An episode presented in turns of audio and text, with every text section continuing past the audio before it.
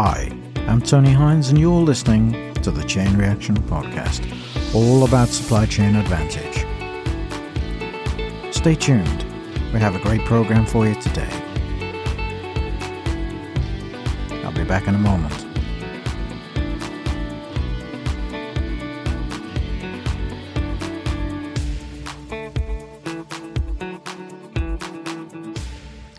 Well, renew, reuse, recycle, repurpose, sustainability, and the circular economy. That's what I'm going to talk about right now.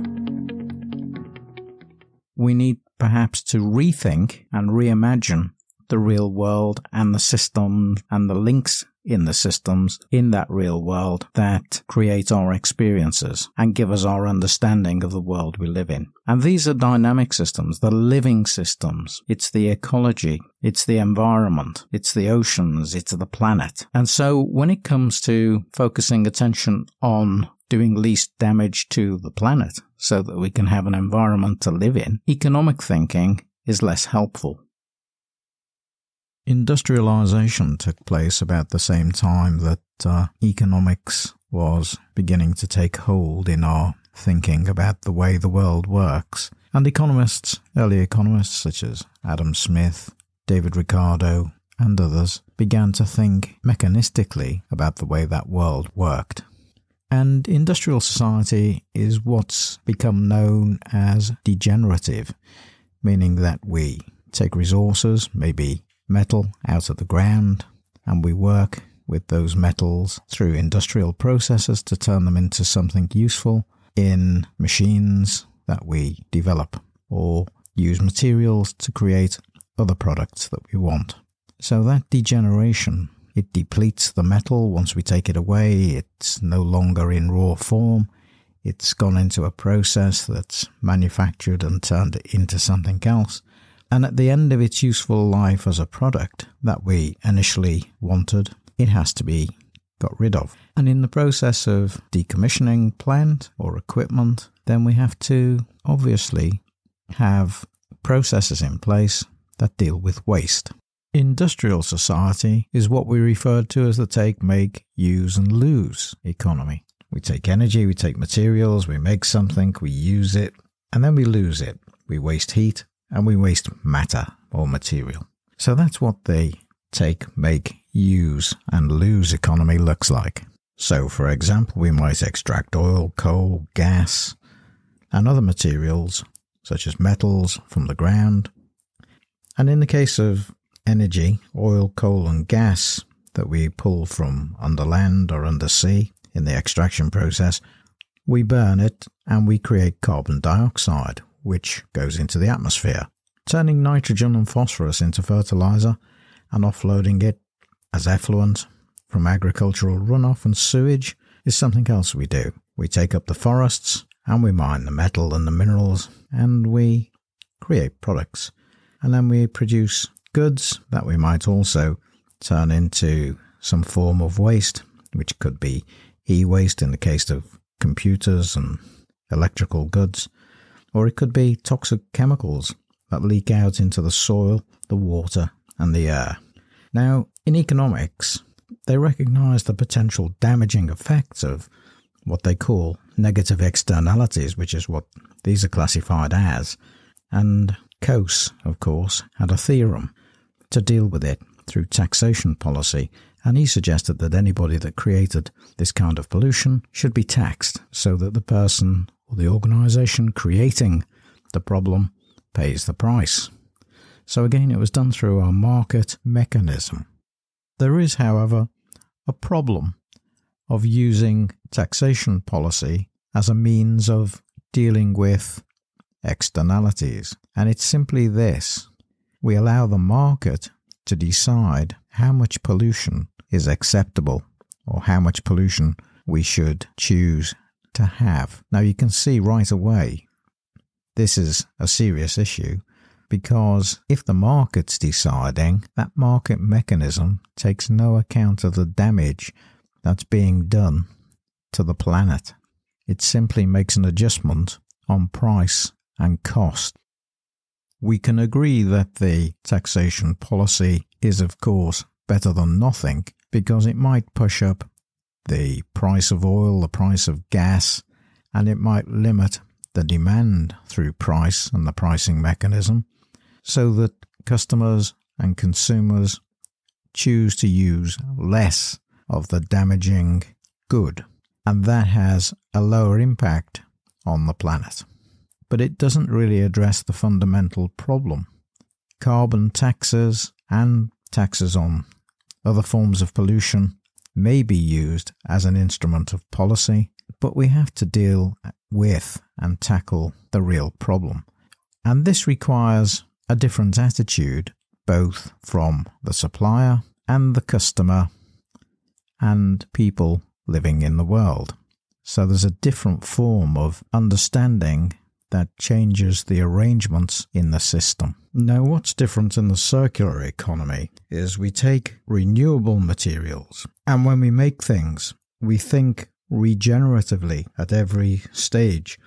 And so, what that means, we regenerate and capture value at each stage where decomposition takes place in those materials.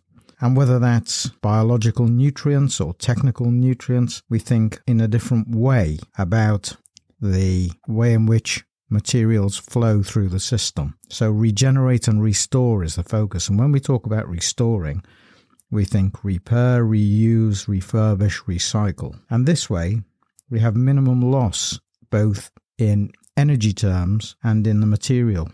Now, back in 2020, I wrote an article entitled Time for the Resource Reset. And in this article, I spoke about a time for reflection and reflexivity, a time in which, during the pandemic, we became digitally connected but socially remote. And that was our COVID 19 experience. And we needed to change the way we think. So I made a case for how that could happen and I was particularly concerned with looking at the circular economy and taking some of the ideas from Kate Raworth's book on donut economics, which I can recommend to all listeners to go and read.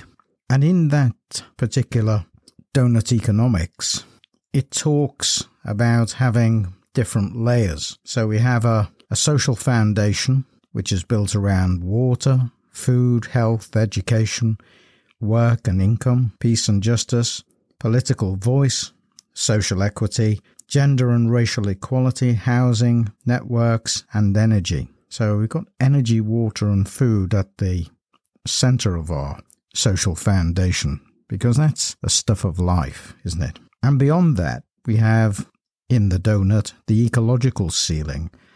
And that's the link where we've got safe and just space for humanity to grow and it's a space in which we can have a regenerative and distributive economy.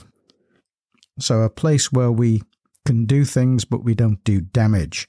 So, we don't uh, affect climate, we don't acidify the oceans, we don't pollute the atmosphere with chemicals or nitrogen and phosphate, we don't deplete the water supplies, we don't convert too much land, we don't lose biodiversity, we control air pollution, and we don't have ozone layer depletion.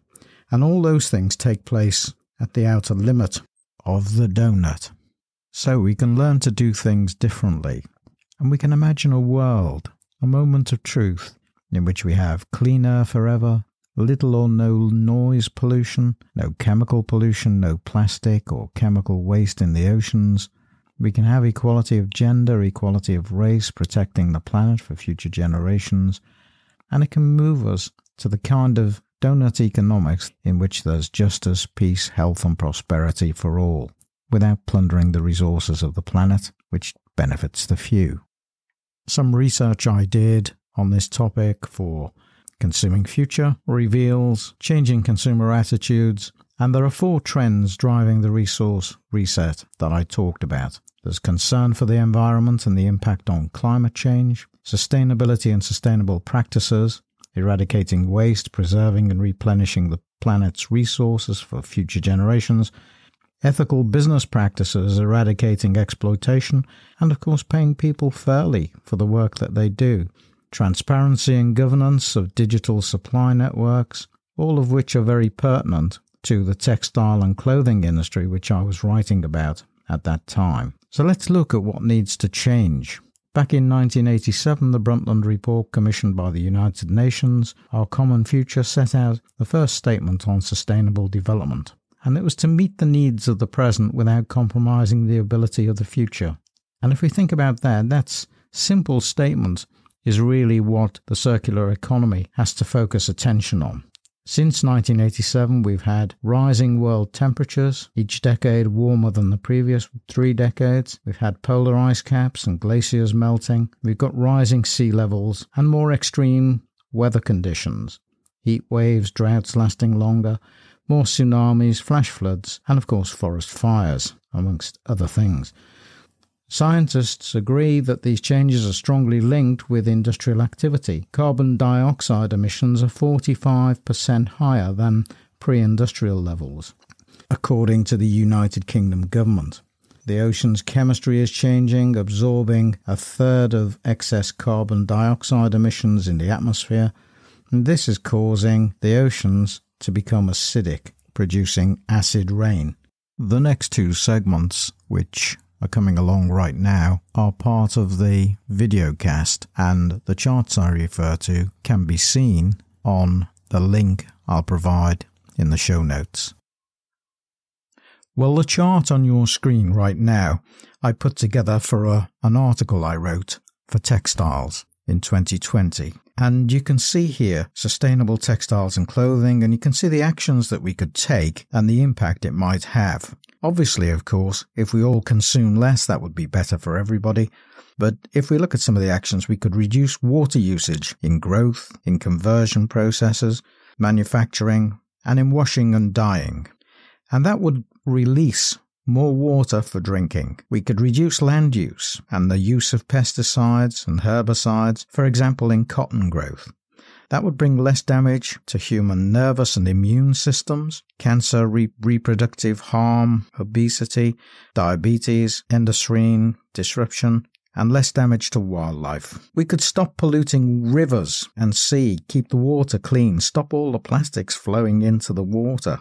More clean water, healthier ecosystems, better for life everywhere, less damaging. We could reduce waste from dyes, polymers, cotton, wool, and we could reduce landfill for clothing and textile products at the end of their life. We could reuse, recycle, and repurpose things. That would bring cleaner rivers, cleaner water, less sea contamination, healthier fish, reduced pollution of the food chain, less plastic waste, less hazardous and poisonous waste affecting animal and human health. We could reduce fiber waste and we could contain fibers in the washing process. There are technologies and systems available to contain that fiber waste so that we don't release polyester fibers into rivers and water. We could have less landfill, fewer microfibers, leaking plastic particles into the environment, and that would be better for everyone's health and, of course, the broader environment and ecosystem. We could reduce the use of waste from fossil fuels, saving energy, use renewable energy sources, and reduce greenhouse gases. And that would achieve all the targets that have been set by the IPCC for 2050. So we could stop or slow down climate change. We could stop ozone layer depletion. We could reduce acid rain that forms from all the pollutants that enter the ocean. We could reduce air pollution. We could reduce nitrogen, carbon, and phosphates. So, those are some practical actions that we could take to achieve supply chain advantage. And why do I say it gives supply chain advantage? Well, not only does it make healthier lives, preserve the planet, and protect people, it actually lowers cost. Once the investment's been made, and once you begin to look at cost in, in profit terms, it will lower cost. And not only will it lower cost, but it also ensures that we preserve resources for future generations. And that's going to be a good thing. So there's lots of things we can do in the supply chain.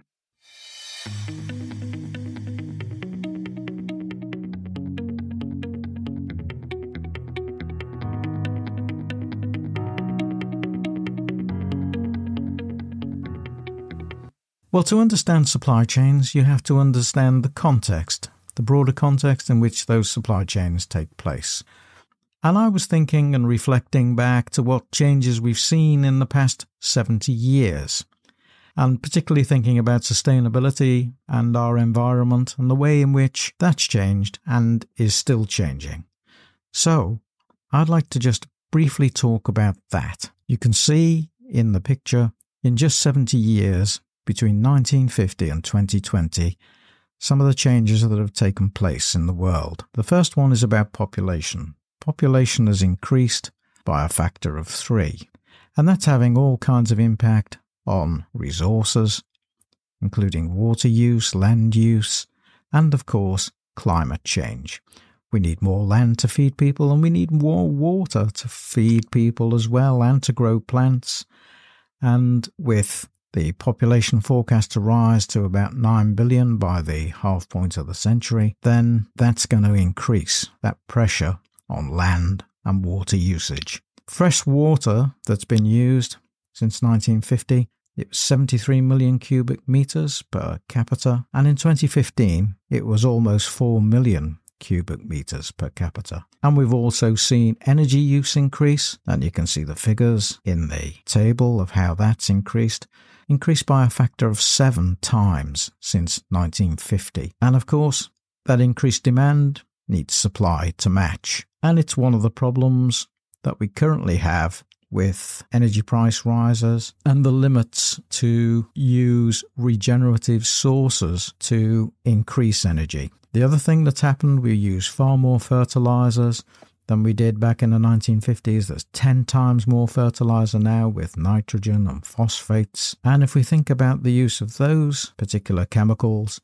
that adds pollution to the atmosphere and to our environment. It depletes soil quality. It affects rivers and seas, and so water degradation and of course it forms acid rain. So if we could use much less fertilizer with those harmful chemicals, it would be much better for everyone. And if we look at the measure of world gross domestic product, these are the national incomes of all countries in the world, you can see how those have increased with the obsession on growth, growth in the economy. And you can read about the impact on human activity on the right hand side of that table. We have climate change, more extremes of weather and weather events, sea levels rising, increased CO2 emissions, deforestation, increased nitrogen levels, acid rain, increased phosphate, erodes soil quality, 12.7 million tons of plastic in the ocean, and we need policies that take action to lower the impact of these changes. We need to design out waste and pollution keep products and materials in use, and regenerate natural systems. And that's the way in which we can increase supply chain advantage. All of those changes have an impact on our supply chain, and we need to think how the supply chains that we design and develop impact all of those matters in future. So that's it for this short piece, short briefing about the change that's occurred in our environment, in the world, during the past 70 years.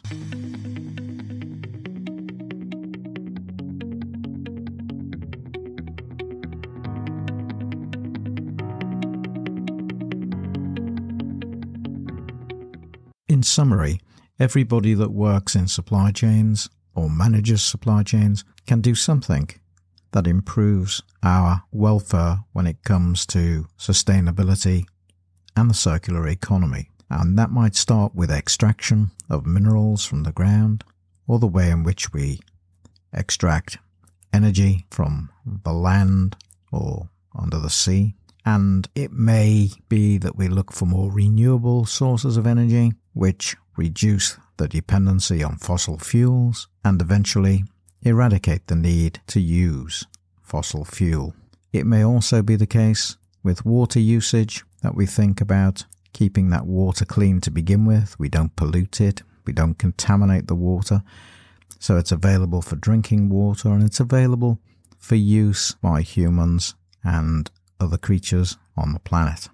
Also, when it comes to procurement and procurement decisions, we can manage those in such a way that we ensure that any resources that we use in our productive processes do not harm the planet, and we can rethink, repurpose, reconfigure, and renew. And the one thing we have to do is manage waste more effectively. Any waste needs to be examined carefully, reprocessed, and reused in some way for positive change.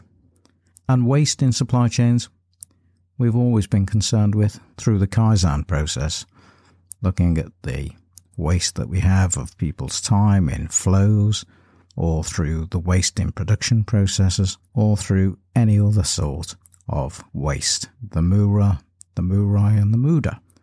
So it really is time for change, time to rethink, and time to th- do things differently.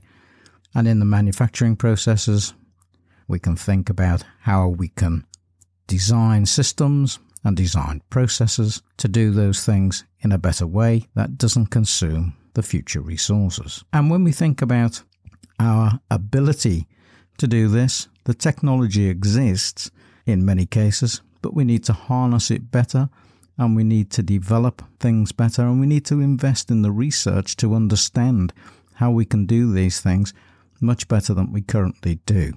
So that's an issue. We also know that packaging materials need to be carefully thought through, how we package goods and how we move goods around the planet, whether it's in containers, 80% currently plus of all goods travel by container ship, and that's putting pressure on resources. And those ships generally use diesel oil, but we could change the way we power those ships, and we could think about reconfiguring the distances that those ships travel and design networks that are shorter to reduce journey times and reduce the associated pollution. We could also think about the agricultural sector and the food systems and how we reduce the nitrogen and, and phosphate that goes into fertilizers and look at ways to lower the use of fertilizers, pesticides, so that we don't have runoff into rivers and degradation of soil, that we preserve the assets that we have. And so there's plenty of things that we can do in the supply chain. We can look at the choices we make about transportation, whether it's by road, by rail, or by ship. And each one of us can do more than we do currently to provide that better future. So I'm Tony Hines. I'm signing off. You've been listening to Chain Reaction. I'll see you next time. Bye for now. Chain Reaction is written, produced, and presented by Tony Hines.